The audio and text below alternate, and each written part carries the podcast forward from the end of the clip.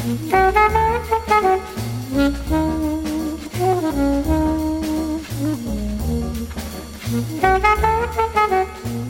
everybody, and welcome to the 64th episode of MTG Fast Finance, the podcast that can't wait to complain about all the cards that aren't iconic in Nostalgia Masters.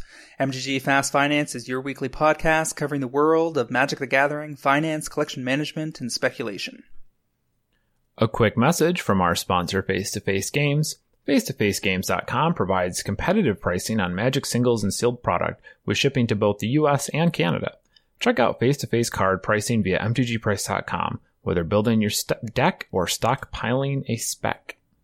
I'm your host, James Chilcott. As always, a, a at MTG Critic on Twitter. My co-host is Travis Allen, aka at Wizard Bumpin', and we're here to help you guys make and save money playing our favorite game, Magic the Gathering.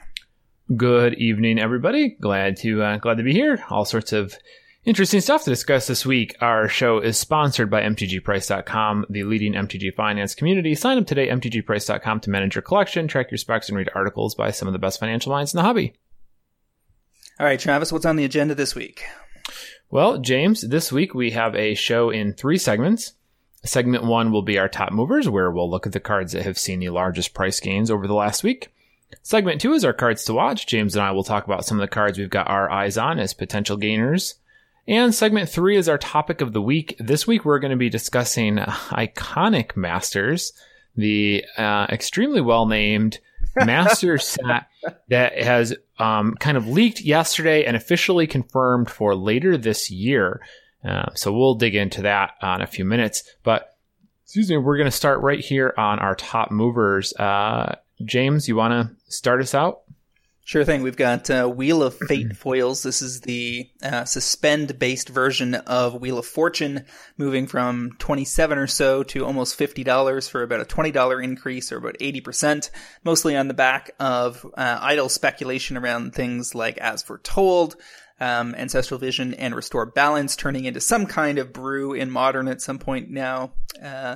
There's absolutely no evidence that any of this will ever gel and come together, uh, but it doesn't stop people from draining down on what is already relatively low inventory from a card that hasn't been printed in foil in quite some time. Right. And yeah, that was, I just want to point out it is a foil that we're talking about here. Um, but, you know, I've had my eyes on this card for a very long time, and I can say that. Uh, the foils have been low supply for quite a while, so this is there was probably only three or four foil copies left uh, on the market. I think um, so it's not a surprise that that this has jumped. So uh, okay, next on our list is Glorybringer. Um, this is a new one from Amonkhet. This is the dragon that's actually a game day promo. So it's five mana, four four flyer haste, and if you exert it, uh, it Flametongue Kavu seals four damage to a creature or a player. Um, so this opens the line of say dropping it uh, your opponent plays Gideon, passes the turn, you untap, cast Glorybringer. Uh, yeah, cast Glorybringer, deal immediately swing at Gideon with that as a 4 4 and exert it to do the 4 damage to the Gideon, Gideon token. Um, so, a really good Gideon counter. Uh, also plays really well with some of the other stuff that showed up in the set. My guess is that people when they saw the card, because uh, it was like the one of the first cards spoiled, weren't sure how to evaluate it, and then they realized that Glorybringer is basically the best exert spell in Amonkhet, um, which is why uh, why it's kind of moving up a little bit as people start picking up their personal play sets. Uh, I don't love buying these quite yet, although it may end up being a pretty good, a pretty big part of standard. Um, but you know, paying two fifty, three, four dollars because oh yeah, what it went from two to four this week. Paying four dollars for a completely untested standard rare is not a wise idea. Now, this is where something that James loves to talk about uh, time and time again comes in. If you are actually testing if you're sitting down and running some games with this and getting a feel for how it's going to land in standard, then it's a whole other ball game because then you have some real information to go on. Now, four dollars to me is still kind of a pricey buy-in. You look at Walking Ballista, which basically took over standard, um, and the price on that was still only about eleven dollars. So four dollars is kind of a rough buy-in if that's kind of a realistic ceiling. But if we see this slip back down to you know a dollar, a dollar fifty, um, and you know that it's going to be good, then uh, I would feel a lot more confident at that point making uh, a purchase. The problem with all standard specs right now is that if we don't know uh, which cards, if any, are going to be targeted in the next round of bannings. Um, I would at least expect that Felidar Guardian is gone, um, just to shake things up. Uh, the question is whether that also means things like Walking Ballista and Gideon, which have been dominant, are in jeopardy. Um, it's hard to say how much of a shakeup they're going to aim for, given how poorly Standard has been doing lately. Um, if I was them, I would I would just go for it and knock three or four cards off the table so that uh, all the fresh brews would be exciting by the time we got to the Pro Tour. But they could go the other way and just do the modest thing, get rid of Felidar Guardian that I don't think anybody would really complain about at this point. Um, uh, because, you know, a lot of the pros have been saying that they've been testing heavily, um, and they can't beat that deck. So a lot of these cards mean nothing if that deck is still going to be in the format. But if Saheeli's gone, then it really opens the door for a card like Glorybringer, which is basically a flying, hasty Flametongue Kavu. And if you're old enough to have played that card back in the day, you know how dangerous that thing was on the table. Um, and there's all sorts of weird little combos you can do with Glorybringer 2, to the point where I intended to buy these when they were 2. At 4, I hate it, um, because getting from 4 to something that uh, means I make any money is just as lame as getting from two to four would have been. Um, get it, if you can get from two to 10 plus, like you did with walking ballista when Travis called it like a dollar fifty, um, then that's a whole different story. Um, but the number of cards that, that, that is feasible, uh, for is extremely low and in recent times has tended to be, uh, either multicasting costs like flex cast artifacts or uh, artifacts that cost two on the dot and fly through the air with ridiculous benefit. yeah, uh, I don't disagree with with any that. We're kind of in the same boat on this one. Um, okay, so what do you got next for us? Uh, so foils of Hokori Dust Drinker, which is basically a two-two flying winter orb on a stick, um, uh, moved from 20 to 40. This is just low supply of a super ancient foil. Um, nothing to see here. If you've got one stashed away, by all means, sell it. You don't need it for anything.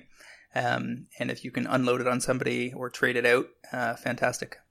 Yep. And the other thing to keep in mind is that this is reasonably reprintable. Just about anywhere that any, um, I should say, supplementary product uh, where they're not tied to flavor this is uh, is reprintable. There's no, it's not keyworded or anything like that. So, um, and I'm sure the foils are this expensive only because there's so few left, and it's taken so long to get here that you know if this shows up in say Iconic Masters, uh, the price would would be crushed. So I don't want to be hanging on to these. Yeah, tanked. Um, so the next one, uh, another card from Amonkhet and uh, I'm pretty sure I know what the deal is here. We're looking at Drake Haven, the non-foils, jumped from like one and a quarter to just under four dollars. Uh, so not a huge gain, kind of similar to what we saw with Glorybringer. As best as I can tell, this is just another instance of people realize the card is good. Like, oh, this card is good. Um, it's probably the best cycling payoff in uh, in Amonkhet. Um, making two twos is, is really good. The only one that's even close to this, I'd say, is uh, the black one that drains two. Um, but you know, a 2-2 Drake is generally better than that. Uh, and blue is in a really good cyc- uh, cycling color this time around, especially with that. Um, Sphinx, it's got a one mana cycle. So now you're paying three mana to make a 2-2 draw card. Um, seems very good to me. So Another one of just people picking up their personal play sets because I think this is going to matter in standard. Another card, just like Glorybringer, that could end up being a major part of standard, but until we see a lot of shakeups, uh, you know, from the ban list update on Monday, I'm not eager to put any money towards it yet. The key with a lot of these cards out of Amonkhet is that they have cross block synergy from the fact that they're not just triggering off cycling um, they're triggering off cycling or discard, and there are far, far more options um, in multiple formats when you're considering both cycling and discarding taking place. Um, the and if you played with Lightning Lightning Rift, you know that card was ridiculously broken, uh, especially in limited, and uh, did very well in the standard format where it was present. Um, this is basically one more mana to get a 2 2 shock that flies and permanently does damage instead of doing damage one time. You lose the ability to clear threats off the board, but you gain the ability to have persistent damage flow. Um, that's a really, really good place to be um, at 3 mana for a uh, control deck that um, has other ways of managing the board and can slowly over time build up a Drake army and then just overwhelm you. Uh, I, I have uh, a strong suspicion that there will be a Drake Drakehaven deck, uh, and also that this card will make nobody any money because, again, I bought in around $1.25 and got a few play sets, but I don't think I'm going to be doing anything more with them than trading them out at, you know, $3 or $4 when the deck makes a splash on camera at the Pro Tour. Um, and if it doesn't do any of that, then you're, you, uh, hopefully you're going to enjoy playing it at your FNM because you're probably not going to get a better chance to get out. No. Uh, yeah, keep in mind that, um, you know, cards like this can see price increases, but it really, really has to move to actually make money on it. Um, and you know, standard has at any given time like three rares that are worth more than five or six dollars. It's really sh- um, shallow at this point. So you have to nail the best rare in standard basically to be profitable. So it's just one of those things. Grab your play sets, personal play sets, and uh, you know maybe an extra one or two to trade away if it's a rare if you hit it. But uh, generally, not a lot of opportunity here to, to truly make any money. Yeah, I mean it's an excellent point, and people have been bitching about the financial opportunities in modern um, because of Modern Masters 2017 reprints, but that's totally off base. It's standard that's a dead zone for MTG Finance right now. Modern's got plenty of opportunity. Yeah, yeah, you can every now and then uh, spike standard and do really well, but you have to have an excellent read on it. I, I have to tell you, I know uh, I, I, know somebody that bought over a thousand dollars worth of walking ballistas when they were like a dollar, two dollars. That is pretty impressive. yeah, he was uh, he was spot on. So I was asking him this time what his pick is for like what so what's uh what do you got for me because he's a he's a an aspiring pro so he's you know he cares right he cares about how good they are in standard and he tests um didn't give me anything great, unfortunately. Well, if you're not uh, willing, if you're not willing to put in the time to test, or you're not good enough to be able to tr- trust your testing results, or like me, you're a Johnny slash Timmy that will leap at every opportunity to do something silly and dirtle, then you really want to have a, a, at least a few spike pr- aspiring pro grinder type friends so that they can reality check your specs and explain to you why they're stupid, um, and help you latch on to the card that's actually going to make you some money. Yeah, that's a fair way to put it. Um, okay, what's uh, what's next for us? So we got a whole bunch of hype around Vizier uh, of Remedies, uh, the uh, white card that nullifies the application of minus one minus one counters um, that is coming out in Amonkhet. And one of the cards that uh, has jumped as a result are the foils of Quillspike. This is the 1 1 for 3 that turns into a 4 4 or gets like plus 3 plus 3 um, until the end of turn if you take a minus 1 minus 1 counter off of a creature for either green or black. It was printed in Eventide. Um, that's long enough ago that it doesn't take much for the foils to move. Um, of all the cards that are going to interact, I think this is the least combo-tastic uh, and least likely to show strong demand. So if you can get it, if you had some random foils of this sitting around and you can get out over 10, uh, by all means do so.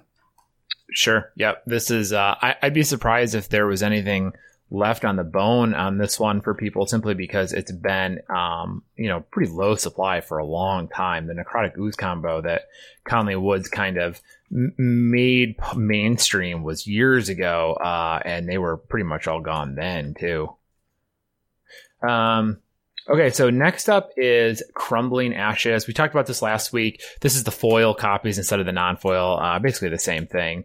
Um, this is that enchantment that spreads minus one minus one counters. Not a lot to see here. You know, Shadowmoor card, foil. There was no supply in the first place. Somebody bought four of them and relisted them at four times the price. Showing is having gone from four to fifteen, but you know, whatever. If you can sell it, good job. Yeah, prove it to me. What's next? All right. So, Devoted Druid with Vizier of Remedies is the real deal. the the casting cost um, and cross synergies with other cards like Melira mean that there may in fact be uh, enough in some of the Abzan um, or Jund um, synergy combo builds in modern that this actually becomes a thing. Um, so devoted druid uh, moving from you know a dollar or so up to about five makes perfect sense. Uh, I picked up a whole bunch of them locally at fifty cents, so I hope that they keep selling well. Um, and the whole deal here is that uh, devoted druid taps to make uh, uh, mana and it receives a minus one minus one counter, right? Um, and so it basically kills itself um, after uh, it taps uh, twice. Yeah. So it taps for it's a zero two for one in a green, taps for a green. Um, uh, but if you put a minus one minus one counter on it, you can untap Devoted Druid, so you can get extra uses out of it. But typically, if you haven't buffed it in some way, um, and you try to do that uh, more than twice in a game, it dies. But what Vizier Remedies does is it basically nullifies each instance of the counter being applied, which means Devoted Druid makes infinite mana.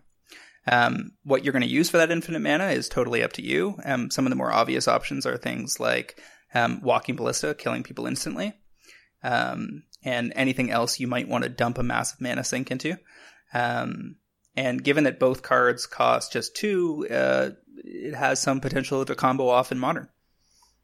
Yeah, for sure. Um, you know, my first thought when I saw this was Genesis Wave because that's a deck that would be happy to make infinite mana and just heave a hum, you know, just play out its hand and probably heave a Genesis Wave, an insane Genesis Wave onto the table to kill people. Uh, the Walking Ballista kill you is also a pretty good plan. Um, there are a lot of infinite mana combos in standard, but I don't think there are any with two cards each cost two mana. That's really cost competitive. Uh, so it's certainly it's certainly curious. Um, what I'll really be paying attention to if I start to see this show up is what what pairs well with it, um, because now the devoted druid is spiked. The money will be in the other card in the deck, you know, the one other good mythic type of thing. Um, so if you can catch that early, if this is good, and if you catch that early, there could be some profit there. But uh, you know, that's that's a lot of ifs in one sentence. Interesting though, very interesting. Well, I mean, part of this has has always been Anafenza Kintree Spirit out of uh, Dragons of Tarkir, uh, working with Kitchen Finks and or Melira. So I would, you know, foils of Anafenza have been on our radar in the past and, and may end up there again, depending on what the composition of this deck looks like when somebody, when one of the streamers inevitably starts uh, bringing it to the table. You know, look for somebody like a Conley Woods or a Todd uh, Stevens to start fielding uh, a deck based on this once the cards are live. I will not at all be surprised to see something like this uh, on a stream in the first month of release. Right, for sure, for sure. Definitely up their alley. Um, Okay. Well, next up is uh, oh man, I left myself with one I'm not happy about here. Uh, insult to injury. Um, so this is another Amonkhet card. There are a lot of those this week. Um, and it looks like this is showing up because of a brew that Frank Karsten put together over on Channel Fireball. Uh, it's a Hazoret's Monument combo. So as best as I can tell, this is the one where you basically. So if you remember Atog and Fling, which was feed your Atog a bunch of artifacts and then fling it at somebody for 20 damage. This appears to be pretty much that combo using Ravenous Intruder, which um, has the Atog ability, sack gain plus two plus two. Uh, fling is in Amonkhet. Uh, an insult to injury. Uh, so the front half of it is um, damage can't be prevented. If the source you control would deal damage, it deals double instead. So in so you only have to get your creature to a 10-10 instead of a 20-20 insult it, and then fling it. Um, I'm not clear. I guess the Hazoret's Monument just makes all of your token creating creatures a little bit cheaper. So that seems to be where this is generating from is essentially a, a fling combo, uh, which you hear this and you go, huh, that's kind of cool. Maybe that's good enough for standard. And then you realize the Splinter Twin is legal in standard and oh, right. Like, okay, I guess it doesn't actually matter, but. Well, I mean, that's just it, right? The, the Saheeli High Rai combo is almost certainly on the chopping block because of its dampening effect on the rest of the format. Um, and and it's not because the combo is so good on its own and they can get to it so consistently. It's because that deck still wins games when it never finds the combo. Um, yeah. it, it can value people out. So the it, I'm, I'm fairly certain Felidar Guardians getting the axe. Um, don't know about the rest, but uh, I would certainly like for decks like this to be playable. Um, I love the idea of somebody flinging a, a an ATOG that's like a, a 9-10 or something at somebody and dealing double damage and killing them on turn five. Yeah, it's really cool for sure. Uh, it's just a question of whether or not it'll it'll get there. It seems like a little bit of a stretch to me, but here is hoping. Uh, and that went from 50 cents to 250. So about a 400% gain. The other red card that Insult uh, is interesting with is the one that has um, uh, the ability to give you a second attack phase because the front half of insult uh, damage can't be prevented, and if the source would deal damage, it deals double that damage instead. So if you're getting two attack phases and they're both doing double damage, you know you could knock them out of the game from 20 with the right combination of cards. Yeah, yeah, that's true. It's um, it's a powerful effect that we don't see in standard a lot of times. It feels like the type of thing that could be a major part of standard or could completely fall apart. Um, very meta dependent type of card. I would contrast that with something like Walking Ballista, which is likely to be good in pretty much any standard format, or at least stands a much better chance. So if I was to sum up our top movers this week, there's a whole lot of jank and a whole lot of uh, wishes and prayers. Now let's move on to our cards to watch and some cards that are extremely uh, solidified as you know bona fide as uh, proven uh, staples in their respective formats. And who are, are you kidding? This is still just still just jank and dreams and wishes. Don't don't tell our listeners any other story. All right. Well, I mean, I'll, let them judge for themselves then. My first pick of the week is Traverse the Ulvenwald Foils, which I was surprised to see I haven't mentioned in quite some time. Um, given that they were, uh, they came up in my research for my article that I launched today, the fourth in a four part series on making money in modern in 2017. Um, and Traverse uh, showed up uh, as one of the like most recently released cards that has become a major staple in modern in a hurry that was very underestimated at first. Um, foils are still available in the $10 range, but but given the fact that this is a four of in Death Shadow, where it does a reasonable impression of a demonic tutor, um, given how easily that deck can assemble Delirium, um, there's absolutely no reason to believe that these foils won't hit 20, especially given that the supply in the $10 range is extremely small and uh, looks set to explode up into the 15 to $20 range in the next couple of months at, at, at the outside. Uh, yeah, I mean, it's a really powerful effect. We, you know, we've, acknowledged it when it was printed. Um, that it was definitely looked pretty good in modern. Uh, we're only going to get more and more ways to trigger delirium in modern as time goes on. So, you know, the 10 bucks is a little pricey, but I can definitely see this climbing back up towards 20, especially when you look at stuff like collective brutality and that type of thing. Um, I do like this as a, as a longer term, a longer term shot for sure. I mean, I put it this way: there's seven copies listed in and around ten dollars, and then all the rest are fourteen plus. Oh wow! A, couple handfuls yeah, later, a couple handfuls later, you're at eighteen. Um, those are exactly the kind of situations you want to be buying into. And you know, I'll do do our listeners a favor and try to leave those ten dollar copies on the table so they get the full benefit. Yeah, so uh, they make money and then they keep coming back to us. uh, okay, so my first pick of the week is um, is Aetherworks Marvel. So if you've been paying attention, uh, you'll notice that Marvel's fallen out of the format pretty heavily at this point. Um, you know, vehicles and copycat have just sort of absorbed standard. Now, having said that, we have a ban list update on Monday, and I can't imagine that copycat doesn't go. I think Matt, uh, I think Wizards let it go the first time, even though they knew they had missed it, because they just wanted to see how bad it would be. You know, it was it was safer to let it go and hope that it didn't take over than it was to just immediately ban it. Um, and I guess it hasn't been as oppressive as it could have been, but it's been pretty bad. So I think they're going to take the opportunity to shake things up with that. We could also see a ban in vehicles. Um, it's hard to say whether Wizards decides that vehicles is as good as it is because it's the only deck that can keep par with copycat or if they think it's if it's genuinely broken itself as well. Um, so I expect they'll probably just do Felidar Guardian, but we could see vehicles get axed as well, especially the other Gideon, uh, Gideon Alazai of Zendikar, because having that Gideon and the three mana Gideon in play, which were never supposed to be in standard together, could get a pretty pretty wonky um, with that new emblem. So in any case, if we start seeing bans, especially um, vehicle, uh, not vehicles, especially copycat, which plays a lot of counters and stuff, um, that opens up, blows a hole in standard and gives us an opportunity to see Aether, another Aetherworks Marvel that come back into play. Now, Emrakul's gone, so you can't spin into that anymore, but you do still have Ulamog. Um, we are getting a new, um, Nicol Bolas in three months. So he's not in this set, but he will be coming. This set gave us second not Second Sunrise, Rise of the Second Sun, I think it's called. It's that white spell that costs seven that if you cast it twice, you win the game. Um, there are some tricks with that with Aether Marvel works.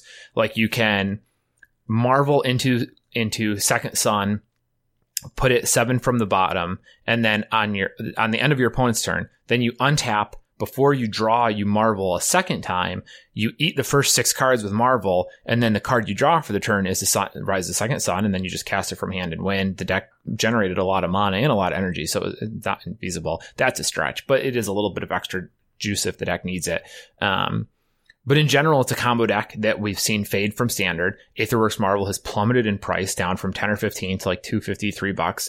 Uh, and there could be a big opportunity for it to move back. And keep in mind that it was in Kaladesh. That was last fall, which means this fall, it sticks around an entire whole year after this. It doesn't rotate until 2018 fall. So we're going to see, it's going to get that opportunity for that nice October bump being the old fall set. Um, so overall, I think there's, there's some good opportunity in there.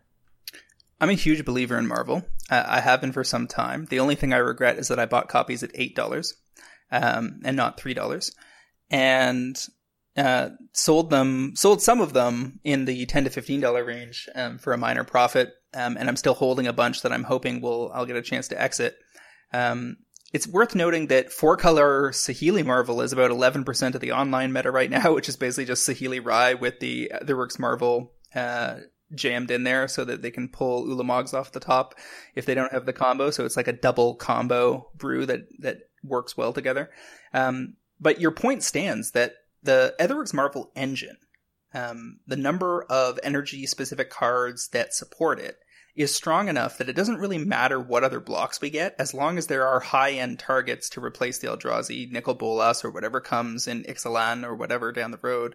Um, that at any given point, this deck could just pop up on the scene. And the thing is, if Mardu Vehicles is faded out of the meta because of all the artifact hate that's been printed in Amonkhet, and we see, and if they get rid of Heart of Kiran, for instance, um, and really put vehicles on the back burner, then it would leave the door open for decks like Aetherworks Marvel and Metalwork Colossus to come back to the forefront if they don't think that they're going to have very many sideboard slots uh, devoted against them. And you could see an ebb and flow, and at some point, one of those decks could win a big tournament and you know spike a card like Marvel. The thing is that if Marvel was a rare at three dollars, I don't think we'd be excited. But as a mythic at three dollars, that when it's played, it's played as the core of the deck that's you know non-negotiable and it's always a four of that's a, as good an opportunity on a mythic and standard as I can think of right now.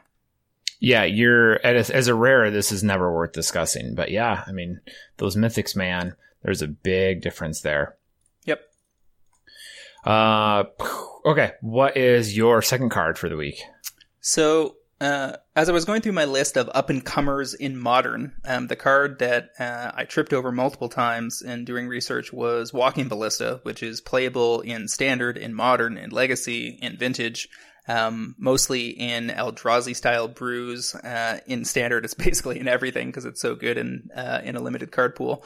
Um, but the the reality here is the trend we've seen in overpowered cards that have been printed in the last few years has been pretty consistent. It's colorless cards with flexible mana and or excellent abilities.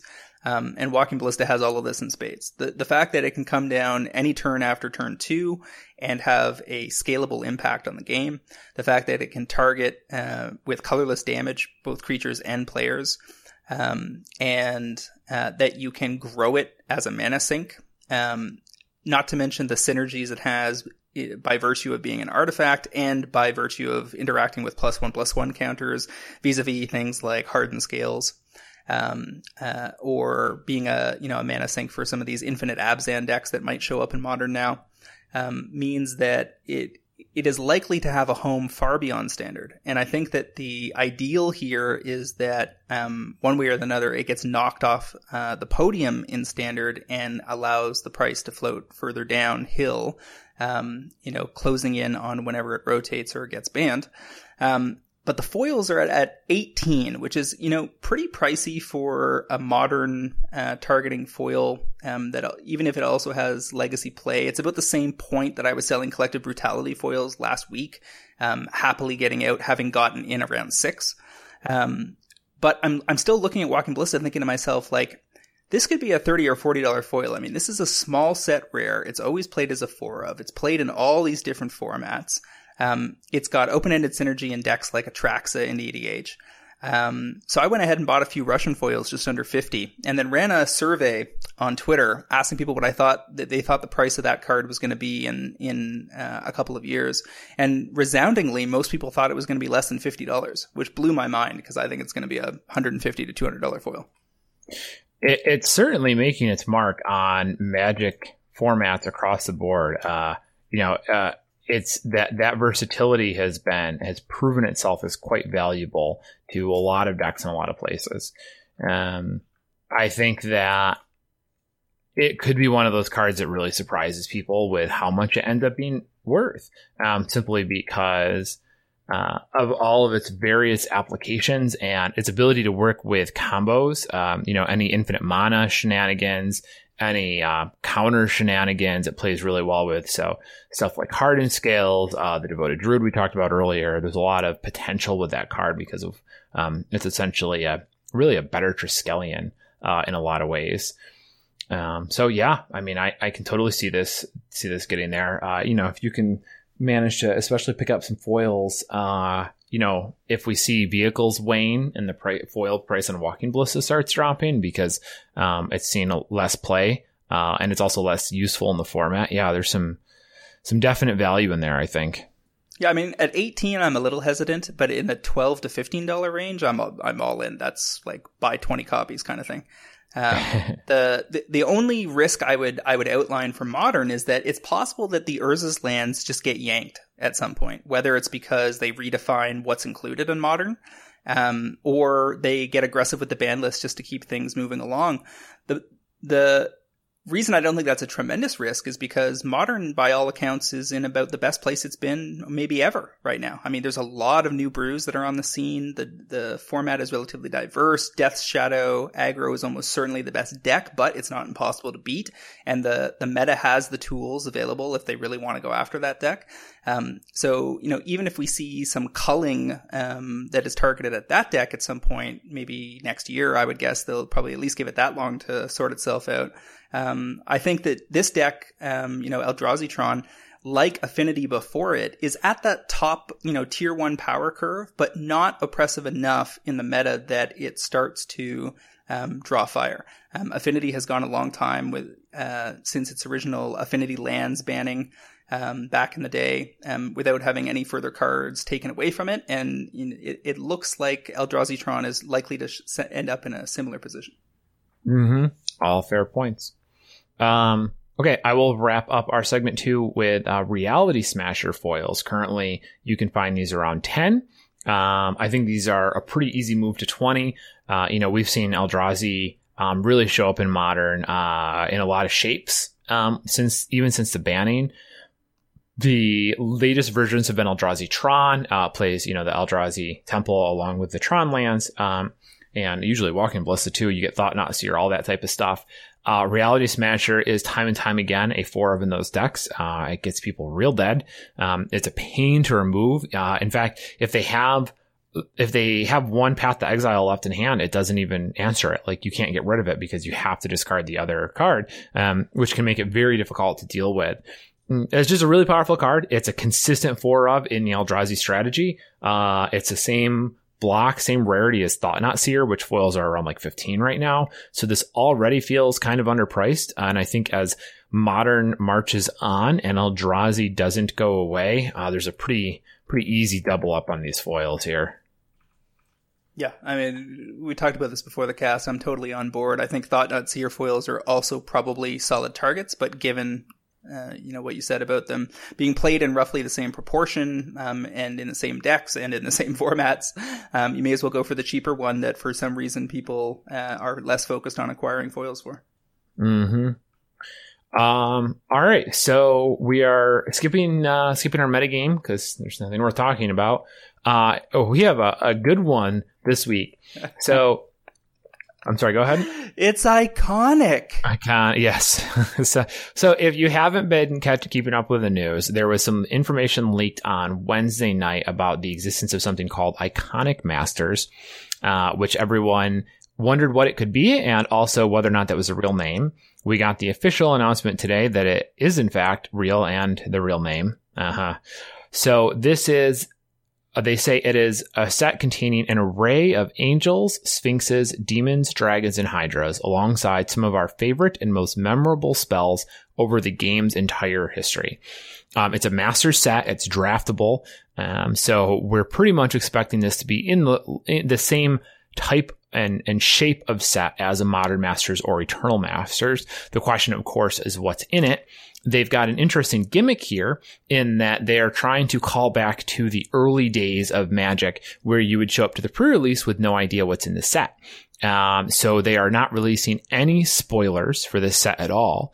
There will be a Hasbro Con, which was also announced, and you will be able to attend the pre-release of Iconic Masters. Uh, I don't even like saying that out loud at Hasbro Con, and their intent is that everyone sitting down to the pre-release will have no idea what is in the set when they open the packs.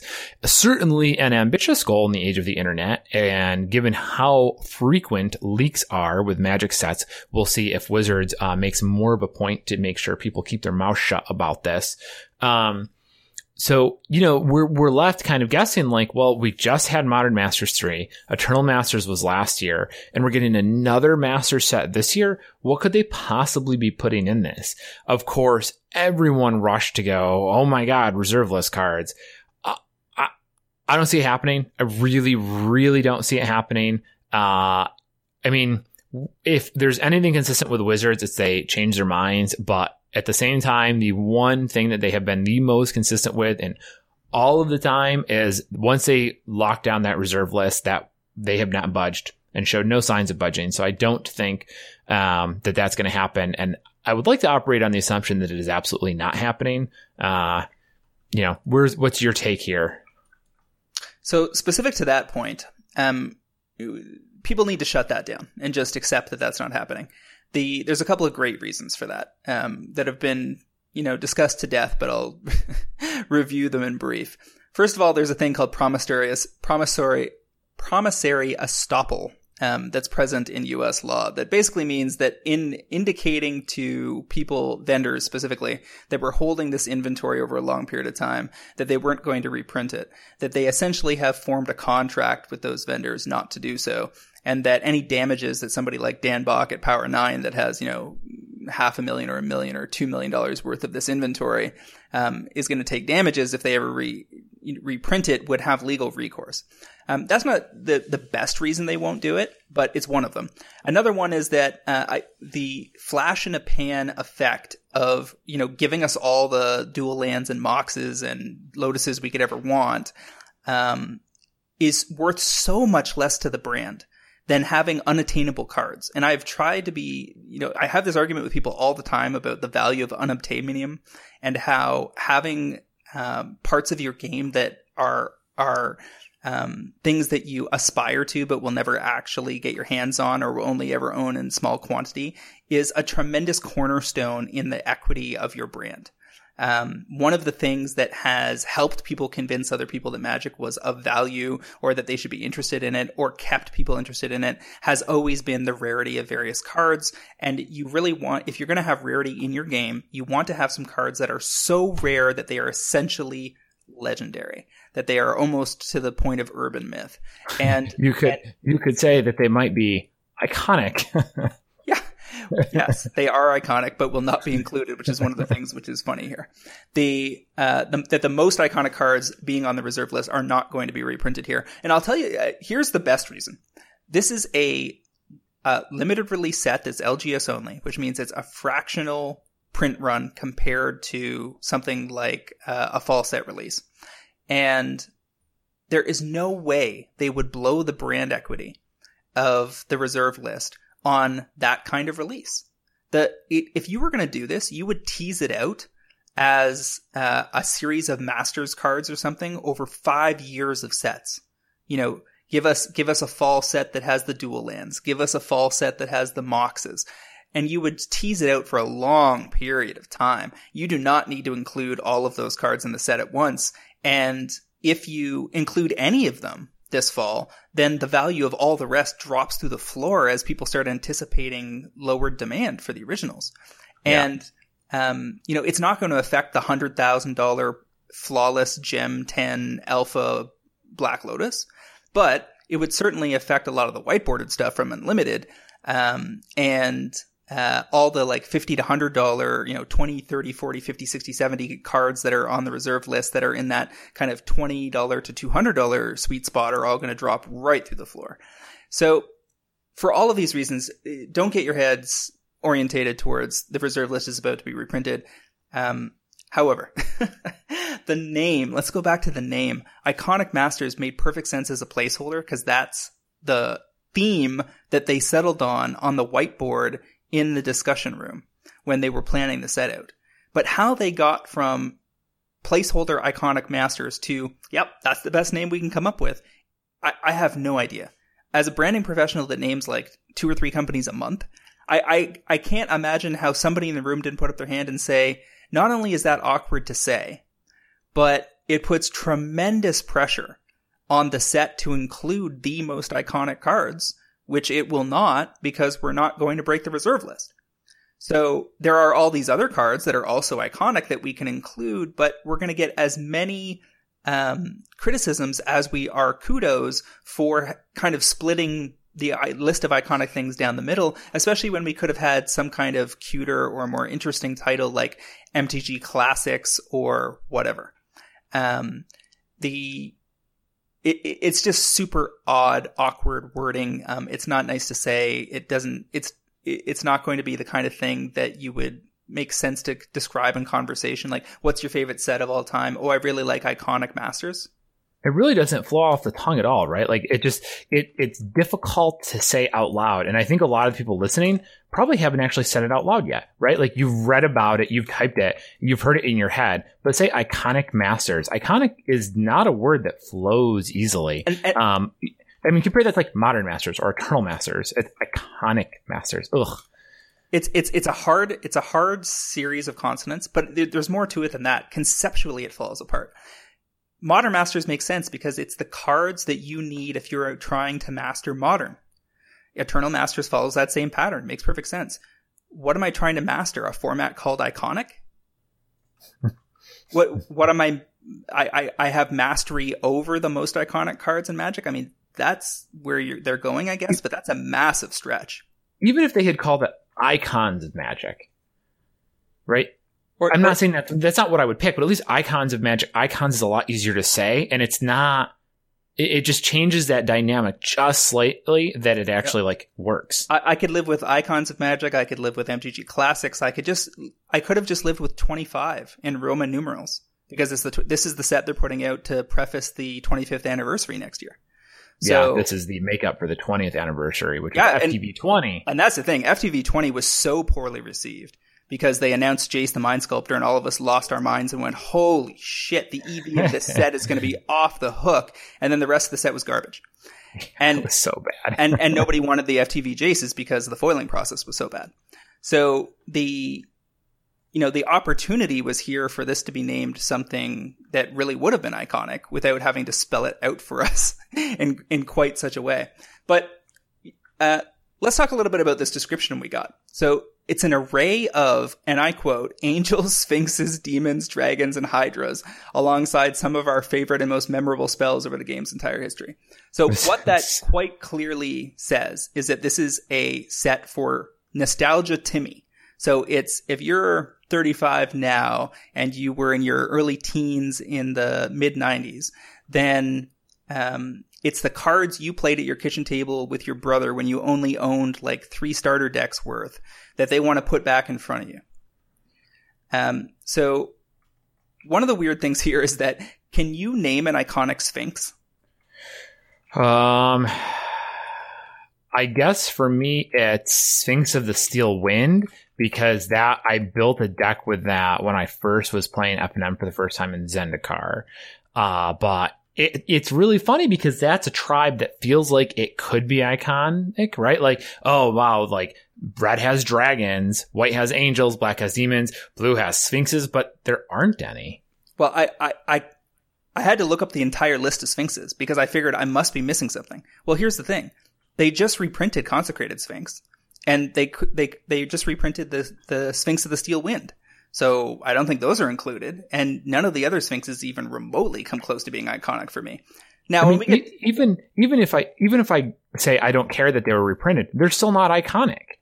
Like they're they're like they're not. I mean, a Sphinx of the Steel Wind was only the only people who know who that card is are people that bought the Reanimator deck re, like dual, not dual deck, but like the whatever they were called a couple years ago, uh, or people who played during that standard. And the only people who know what Consecrated Sphinx are are people who play Commander. And even then, it's still not an icon. It didn't win any Pro Tours. Yeah, and and hydras are not iconic either. I, I, had to go back to the list, and I was like, the closest I could come to a, an iconic hydra is like Rock Hydra. I guess it a revised is like a kitchen table card that people might recognize from that era. And Polukranos was obviously a, a, a fairly iconic card if you started in and around Theros, and that was like early days for you. And one of the interesting tensions here is to what degree is this set targeted at those of us that were playing in the mid 90s versus people that started in other eras, right? Because what's iconic for me is not going to be what's iconic for somebody who started in 2006 or 2016. Um, and obviously a lot of the people from the, you know, mid, mid 90s that are in their late 30s, early 40s, not so many of them are playing anymore. Like most of the pe- the player base now, if you assume an 18 to 34 year old target market, um, are actually people that started at some later era that started like 2000 plus um, and missed the first five or 10 years of the game. And if that's the case, then you've got to imagine that this is some mix of nostalgia from some of those early to mid era ages. So not necessarily all golden era, but silver era and bronze era as well, right? Yeah, I, I, I don't get who this is for. I guess, uh, at least, I mean, you're right. The people who are going to want these cards, or, or the people who for whom these will be iconic, like don't really care anymore or they're not like the target market. I so so so let me let me list this set of cards for you and you tell me whether you agree that they are iconic or not. Cool? Play a little okay. game. Now I now to be fair, I have been playing Magic since 94. So I got a pretty broad scope on this that not enough. everyone will have. That, that's fair. So are the following cards iconic? Force of Will. Yeah, yes, I'll give it a yes. Sure, except it just got a masterpiece in Amonkhet, and it was an EMA, so I cannot see them printing it for the third time in a year. So, moving right along, Jace the Mind Sculptor. Yeah. Sure, except just was printed in EMA and FTV 20, so how could they possibly print it yet again? T- Tarmogoyf? Mm, yep, I'll yep. give you that. Probably the most important green creature of the last decade. Uh, they can't print that again. They just literally just printed it in Modern Masters. And is there another green creature that's actually more iconic in the history of Magic? I mean, maybe mm. Birds of Paradise. Yeah, Birds uh, of Paradise or Llanowar Elf, I guess. Sure. Yes, those those two probably top it uh, sum total, but not by much. Uh, fact or fiction? Mm, I, I will give you a yes, but that's a pretty big asterisk. I mean, some people are going to consider that. Um, iconic. But if you only started playing even within the last 10 years, I'm not sure you really even know what that card is. How about the following list? Speed things up a little. Winter Orb, Control Magic, Balance, and Brainstorm? Uh, for the most part, I think, I mean, it's, it's difficult to extend the title iconic. I mean, iconic in general feels like it should be very limited. But I mean, there's certainly notable cards from Magic's history, sure. Except they all showed up in EMA last year, so they're probably not in Iconic Masters. Um, ditto Serendipifreet and Chrome Mox, um, which just got an MP printing as well. So I'll tell you what I think is in here. Um, the following series is almost certainly involved, and if it's not, uh, here's the problem: we're gonna we're gonna guess what's in it, then they're gonna disappoint us, and then there's gonna be an uproar. Um, I can see it already. So, lightning bolt, counterspell, giant growth, healing salve, and dark ritual. Yeah, yeah. I mean, the um, original one drop cycle. Yeah, yeah. And it's possible that if they really want to be sexy instead of exactly accurate, you replace healing salve with swords to plowshares because it's swords to plowshares. Um, yeah, which frankly I think they should do as well. And, I mean, and, and healing salve is garbage yeah, it, that was the only one that was truly unplayable, and really it should have been Swords of Plowshares in the first place. Here's a long list of creatures from the mid late 90s to early 2000s that I think will be included. Um, and if it's not all of them, it'll be most of them. Shivan Dragon, Sengir Vampire, Serra Angel, Mahamoti Djinn, Goblin King, Craw Wurm, Juggernaut, Clone, Hypnotic Spectre, Flying Men, Force of Nature.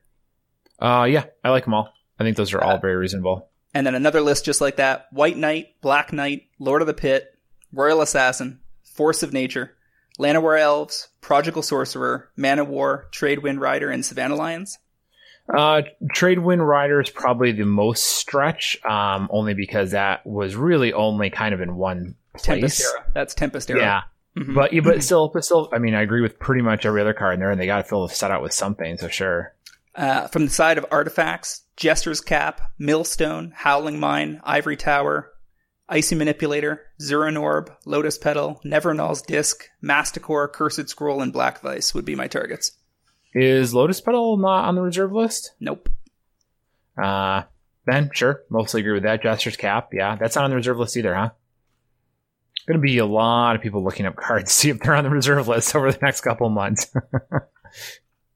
yeah, I don't. I, don't I think those I are all reasonable. Oh yeah, land land cap, right? Sky captain. Yep, no, Jester cap not on the reserve list. Okay. So, um, channel Fireball, obviously. yeah, certainly. Certainly original, tempting. The original combo, right? Um, Yeah. n- not to mention, as if Chi- Channel Re- Fireball, the brand, doesn't want that reprinted and Right. get to reveal it, which they obviously get that. You know, LSV revealing Channel Fireball as being included in the set kind of seems like a slam dunk. Yeah, I mean, eh, is there somebody that takes bets on this? Yeah. Uh, stasis, Opposition, Capsize, Pyroclasm, Time Warp, Crusade, Bad Moon, and Land Tax. well, see, now I think you're getting a little less iconic, I guess, if that's what you're really shooting for. But I mean, that means you're running into exactly the problem of like, by definition, there can't be that many iconic cards. And also almost all of them are on the reserve list. So like you're really stretching. And I think these are all great choices for, for the record, but you notice how much you're really kind of stretching the definition of the term. And the other thing to consider as you read through all these is who wants any of these? Like there's are they're they're they're very notable magic cards, but there's nothing that people need here. Well, and uh, did you just say that those are on the reserve list? Because none of those are. No, no, no. I'm saying like you're as you're reading this list, and I'm going, sure, I, I I can see them reprinting these, but they don't sound like icons to me, right? They're just they're they're notable, but you're like you're reading these cards, and it's like none of these are icons, and this is exactly what you were saying is that all the true icons of the game can't be in the set. Right. So here's some more things on the reserve list that people might not know is on the reserve list that they can't get. So putting aside things like Lotus and Moxes and whatever, they Right, can't the get obvious they can't get Vesuvian Doppelganger. That's on the reserve list. Mhm. Mox Diamond's on the reserve list. Uh, Gaia's Cradle, Sil- Sliver Queen, Morphling, um, cards that were certainly iconic in their respective eras. Um, you're not getting any of those. But what you could have is uh, a sweeper series. You could have Wrath of God, Earthquake, Pestilence, Upheaval, and Hurricane. Um, Ar- Armageddon's probably got to be in there as well, um, or at least considered. Um, if you're going with you know things from a uh, kind of mid 2000s era, then things like Mindslaver, Umezawa's Jitte, um, uh, uh, and then the question is, how far forward are you going? Like, Karn Liberated, Cryptic Command, and Emrakul, the Eons Torn were not in MM17, so they're fair game to get reprinted now. Um, and I think we can easily argue that from anyone who's been in the game just for, say, the last 10 years, Karn Liberated, Cryptic Command, and Emrakul would be as iconic as anything else. Yeah, they're and you know they're also I, I mean Karn specifically is an icon in the story. I mean he's been around forever, even though the Planeswalker card is new. Um, Emrakul is also the currently sort of the most dangerous thing that we know of in the Magic universe, even if he's she's stuck inside of a moon at the moment. Um, the other card I wanted to point out, by the way, that's on the reserve list that I had to double check was Fast Bond Sure. which is a card that was like, oh, I could see that showing up because we haven't had one of those in a while. Uh, you know, there's a good reason for it. So another slam dunk, Demonic Tutor, um, Yeah. which oddly oddly enough is neither on the du- the reserve list, um, and has only seen one printing in the modern era via the dual deck that it was in. Uh, uh, Demonic versus Angelic or something, uh, Angels it- versus Demons, I think. yeah, and then again in the anthology um, a couple of years back. But Demonic Tutor is slam dunk for sure. Probably maybe with that same art. Um, Sol Ring gets printed every fall in non foil in the Commander products, but mm, and we just got a masterpiece. Um, but that masterpiece is already at like. 10 or less copies uh, available on TCG Player, so maybe they just give us foil Sol Rings in in that set as well. I mean, is there a more iconic mana rock? No, I think that that's um, a good place to put it. Yeah. Uh, and the other, but the thing here is that we've talked all these cards, but again, like you said, who wants these? And more to the point from a financial perspective, how many of these are worth any money? I mean, some of these have never had foil printings before. So then you've got that like cube collector, uh, crowd that might step in to pick up some of the foils. Um, but that doesn't do much to help like the, the rent, the price of time warp if you reprint it, like, which is going to crater completely. Um, there are a couple cards I haven't mentioned yet that uh, do need a reprint, aren't on the reserve list, and are very expensive. Um, notably, Rishadan Port and Mana Drain didn't make it into EMA. Um, so both of those could be two of the money cards that anchor the set. Mm-hmm. I think those are are reasonable. And Rishadan, again, not only as a card, but as a as a location and a in the story. So that's going to help considerably. You know, if you expand your definition of of iconic to include flavor and not just card impact, uh, I think you can start to get a better feel for what they have in mind. So one of the interesting things here is uh, the way they're doing this tournament. So my read on why it's in September, when the release is until late November, um, which is quite some time. Two months be- between when the cards will be revealed, and I did get one of the the staff to confirm uh, from Wizards that after that you know, blind pre-release, um, they will release the full set list. So we're going to have the set list for like two months leading up to the set's actual release, which seems like a, a lot of hype bleed to allow for if you're trying to sell it.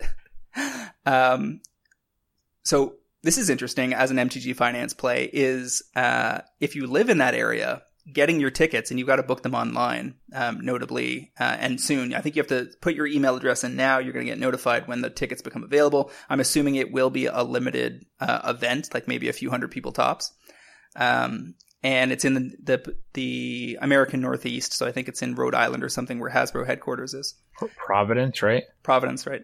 Uh, so if you can make it to Providence, you get to know potentially before almost anybody else what's in the set and what's not, and you can make moves accordingly. Um, that might actually be worth a visit. because if everybody assumes mana drains in the set or Rishadan Port, then you can expect that the prices on those cards are going to head south in the interim. And if you show up and do a survey of the room in round one and uh, make note of the fact that those cards are not in the set, um, you can start buying them up before uh, uh, the social media engine kicks in, and two or three hours later, the opportunities have dried up. Yeah, this is. Um, it definitely seems worthwhile if you can be get there to be there uh, and really not play in the event. You know, show up with a laptop and a uh, you know a battery and a good a good mobile hotspot, and really really if you can get your friends to fan out and figure out what's going on as fast as possible uh, would help considerably. Well, and the other, also, the other, sorry, go ahead. The other one.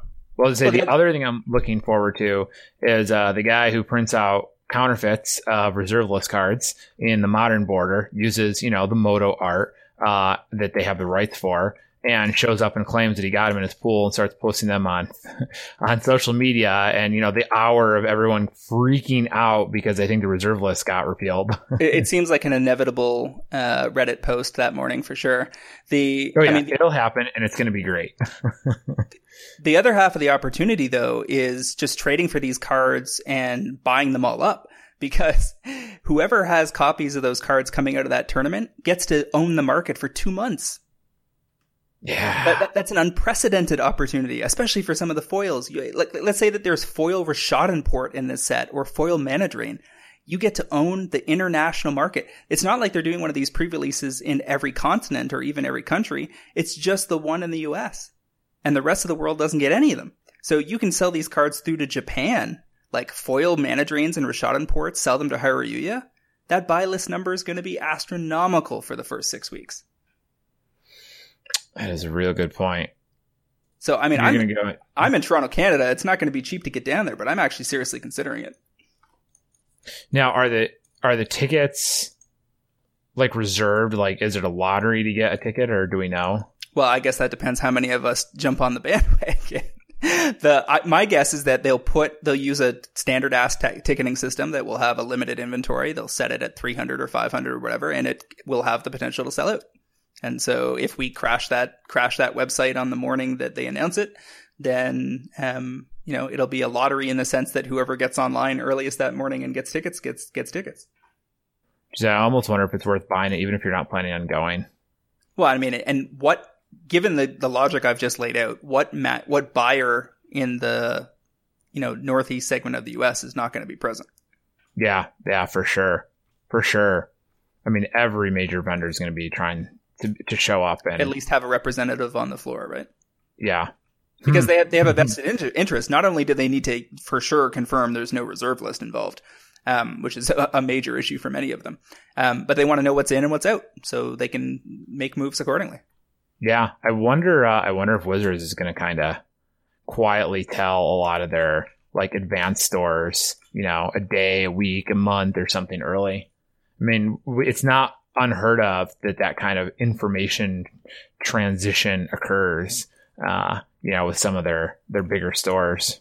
So the other question that people were throwing around on social media today about this was, uh, will they be bold enough to put the entire set in the old frames, like either mock them up like alpha beta frames like i guess like beta frames no, probably not alpha because it's the wrong alpha is actually for people that don't know a totally different sized card um, has different corners than the rest of magic and so is not technically tournament legal um, versus cards of the modern era. But um, would they do an Urza's Saga kind of like silver era magic border or just original beta borders? Um, and, you know, Jason Alt brought up a good point on social media, which is like, how iconic is it if they're changing the art? Because they announced that a lot of these are going to have new, exciting art. And certainly from the perspective, from the perspective of like looking at some of these old cards, a lot of them have brutal art. I mean, they didn't have the same budget. They didn't have the same pool of artists. They didn't, you know, some of these cards that we consider iconic, like for instance, the art on Ancestral Recall, that is brutal, ugly art that I wouldn't pay somebody to, to give me as an altar. Um, and yeah, that card's worth several thousand dollars, but that's because of its history in the game, et cetera. It's not because the art's gorgeous. So right. better, better art on a lot of these cards is to me as a collector desirable. In fact, in terms of wanting to have, um, good aesthetics when I play, but is it iconic if you get rid of the original art? and don't give me the original border. Like if, if it's a modern border with the hologram and new art for say demonic tutor, how iconic is the card now? Well, I, I personally thought the original art on Demonic Tutor is still pretty cool. But I mean, I agree with you completely that for the most part, a, a, lot of that art, I mean, I like Stasis as well, but I know a lot of people do not think Stasis is, is good. Um, and you're completely right. Like you're, you're erasing what part of what makes these icons, um, when you do that type of thing. So it's, it, this is a t- they've really backed themselves into a corner with this. I mean, there's just I just don't see how they produce something that isn't just sort of almost embarrassing on at least a couple of fronts. I I, I predict this is what's going to happen. We're going to get people are going to show up at this tournament. We're going to get all the you know the flurry of uh, posts to social media that morning showing us what's in and what's out. Um, it's going to be some pleasant surprises, some really cool art, and a bunch of other decisions are going to sink like lead balloons. And the net brand equity is going to be neutral. Um, and the problem is there have been so many instances, you know, the quality of standard play, the diversity of standard play, um, bannings of cards, uh, how poorly received the masterpiece frames were in Amonkhet. I mean, there's a lot of missteps lately. They don't really want another misstep in 2017. So for everybody's sake, I hope that this set is, you know, blows us away uh, versus expectations. But I'm not holding my breath. Yeah, it is pretty funny when you consider like how bad the um how bad the masterpiece series went over. Like, mm, you better hope your iconic master set does better than that. Because damn.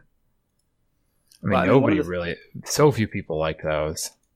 One of the funniest uh, posts I saw today about this was somebody posted like a mock up uh, of Iconic Masters, the box, and it was red with the Joven from Homelands. This yep. is the legend for three and two red that taps to destroy a non creature artifact for three and a three red. And the art on that card is just brutal, like so ugly and silly and somebody like mocked it up as the the packaging art for Iconic Masters, and it's like it epitomizes my my worst nightmare when it comes to this set.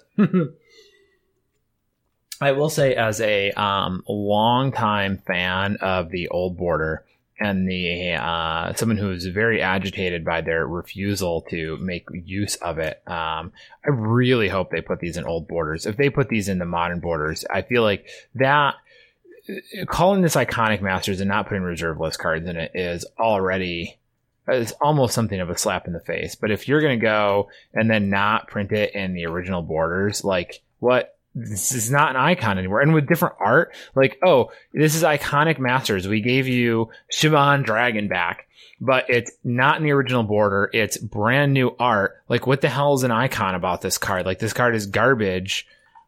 Like, it w- the only thing that was holding this card together was nostalgia, but there's no nostalgia in what you, are putting on the table here.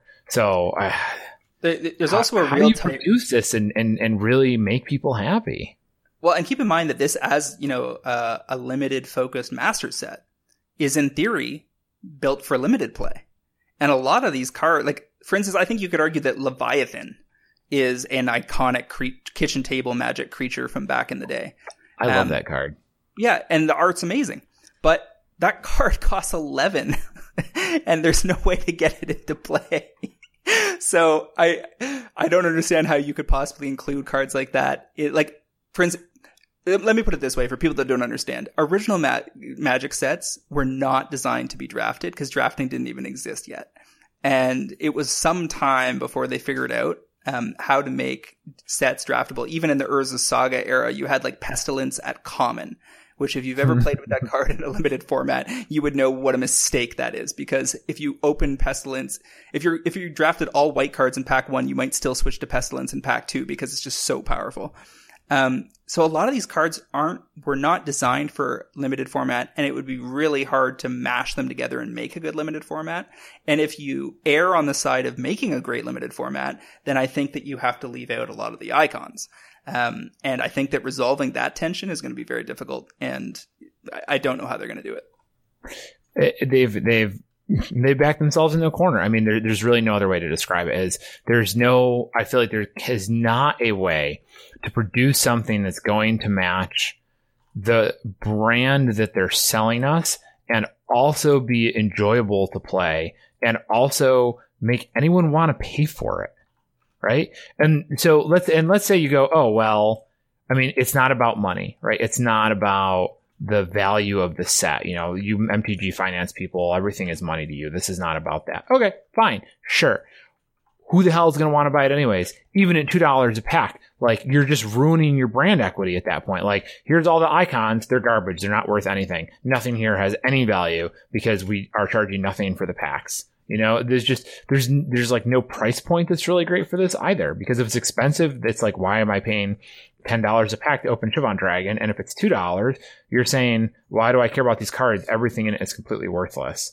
But, and it's going to be like ten dollars, by the way. It's not going to be super cheap. Oh, it is ten. They've already they've already confirmed that. Um, oh, they did confirm that. Oh, yeah, well, it's then just let me go on not about that yeah. without no, no, it's no. I think it's I think it's a valid point because one of the things I was going to say is that um, they could have gone the other way. They could have gone for the PR win and and treated the set like a loss leader, um, and made the packs two ninety nine like they were in the nineties and then you can you can be a lot more timmy with what you include because it's not such a feel bad if the Shivan that you get is the best art Shivan ever and it's in the original border. I mean, if you upgrade the art but give us the old borders, then for a lot of players that would be really cool because a lot of the players don't own any any beta cards at all and have never fondled an original Magic card. And um, you could have gotten there down that path with a product that I think would have been built a lot of brand equity because it would have been kind of like the thank you for 25 years of being a customer. Many of us have spent tens of thousands of dollars on this game. Um, it's not crazy to to put out a product in your 25th anniversary that plays plays that up a bit and and rewards the players for their commitment. Um, giving them $10 packs means that if they if you do include Rishadan Port and Mana Drain foils, those are going to be astronomical but it's it's more of the same problem that we see with masterpieces, which is that when you open a masterpiece, um, you win the lottery, but you're turning the packs into lottery tickets because a lot of them are going to probably end up in this set like they were in Modern Masters 2015, where a lot of the value was in the mythics and not the rares. meant that you could have a really brutal box um, full of basically nothing. And if you open a bunch of Shivan Dragons and the frame is modern and updated art, I don't understand how anybody's going to be excited about that. No, it's it's ugly. Um, you know, we have this long list of cards here too. Uh, you went went through some of them, a couple others um, that we could touch on really quick. Um, let's see. There were so they might bring back some of the Chronicles legends, um, like uh, Dakkon, Blackblade, and all those types of guys. Um, that cycle from Legends the set. Uh, some were reserved, some were not. So there's some they can reprint and some they can't. But um, I mean, those are sort of iconic in a in a funky way. Um, I mean, that's an option. Mind Twist could show up. That's not reserve list, uh, and that hasn't gotten reprint in quite a while. Uh, let's see, Fork maybe. Um, Gaea's Liege was a really cool card. So, but I mean, none of this has any relevance to us from a cost perspective, right? Like, yeah, I mean, Mind Twist makes sense because they can't. It can't be Hymn to Tourach because again, that was an Eternal Masters. I mean, one of the things that seems so weird about this is that Eternal Masters ate up a lot of this this intellectual property. So, you know, where's the disconnect there? Like they didn't see far enough ahead to know that they were going to want to save some of those cards because Eternal Masters didn't necessarily need to have things like balance and control magic in it, right? Um, it they could have saved that for this.